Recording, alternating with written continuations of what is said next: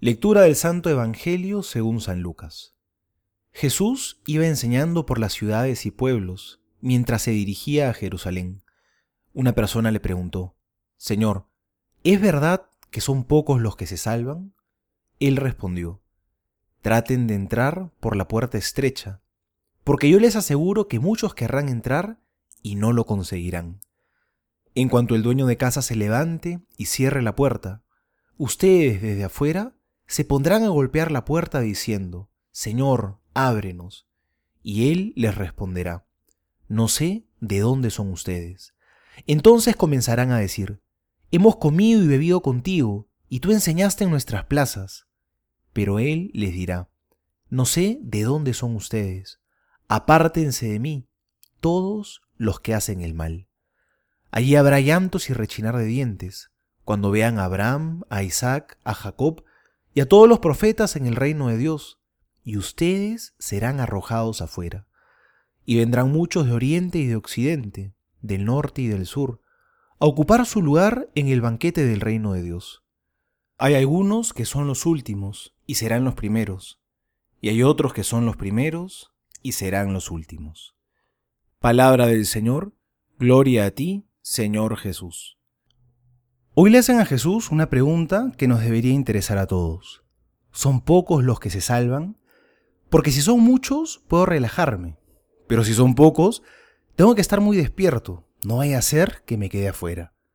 Pero lo importante no es saber cuántos se salvan. Lo importante es saber si yo me voy a salvar, si estoy en el camino correcto. Por eso Jesús va a cambiar la pregunta del cuánto se salvan al cómo salvarse. Eso es mucho más interesante.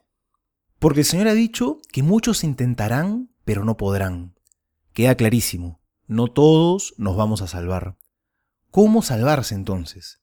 Jesús va a decir que para salvarse hay que pasar por la puerta estrecha. Y es una puerta estrecha no porque sea intransitable, sino porque está hecha a la medida de Jesús.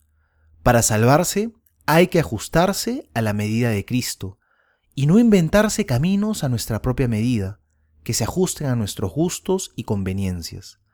Hoy en día, muchas veces se quiere hacer un cristianismo light. Un cristianismo, lo llamo yo, de supermercado. Como cuando te vas de compras, tomas tu carrito y escoges lo que te gusta.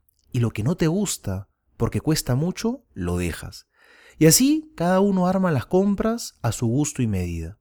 Es un cristianismo cómodo, un cristianismo a la carta, donde cada uno elige el menú que prefiere. El problema es que cuando uno vive así, piensa que está siguiendo a Dios, pero en realidad no está siguiendo a Dios, sino que se está siguiendo a sí mismo. Por eso el último día, dice el pasaje, muchos le dirán, Ábrenos, Señor, hemos comido y bebido contigo, y tú enseñaste en nuestras plazas. Pero Él les dirá, No sé de dónde son ustedes, apártense de mí, todos los que hacen el mal. Sigamos de verdad al Señor Jesús por ese camino, el camino estrecho, que es el camino de nuestra verdadera libertad.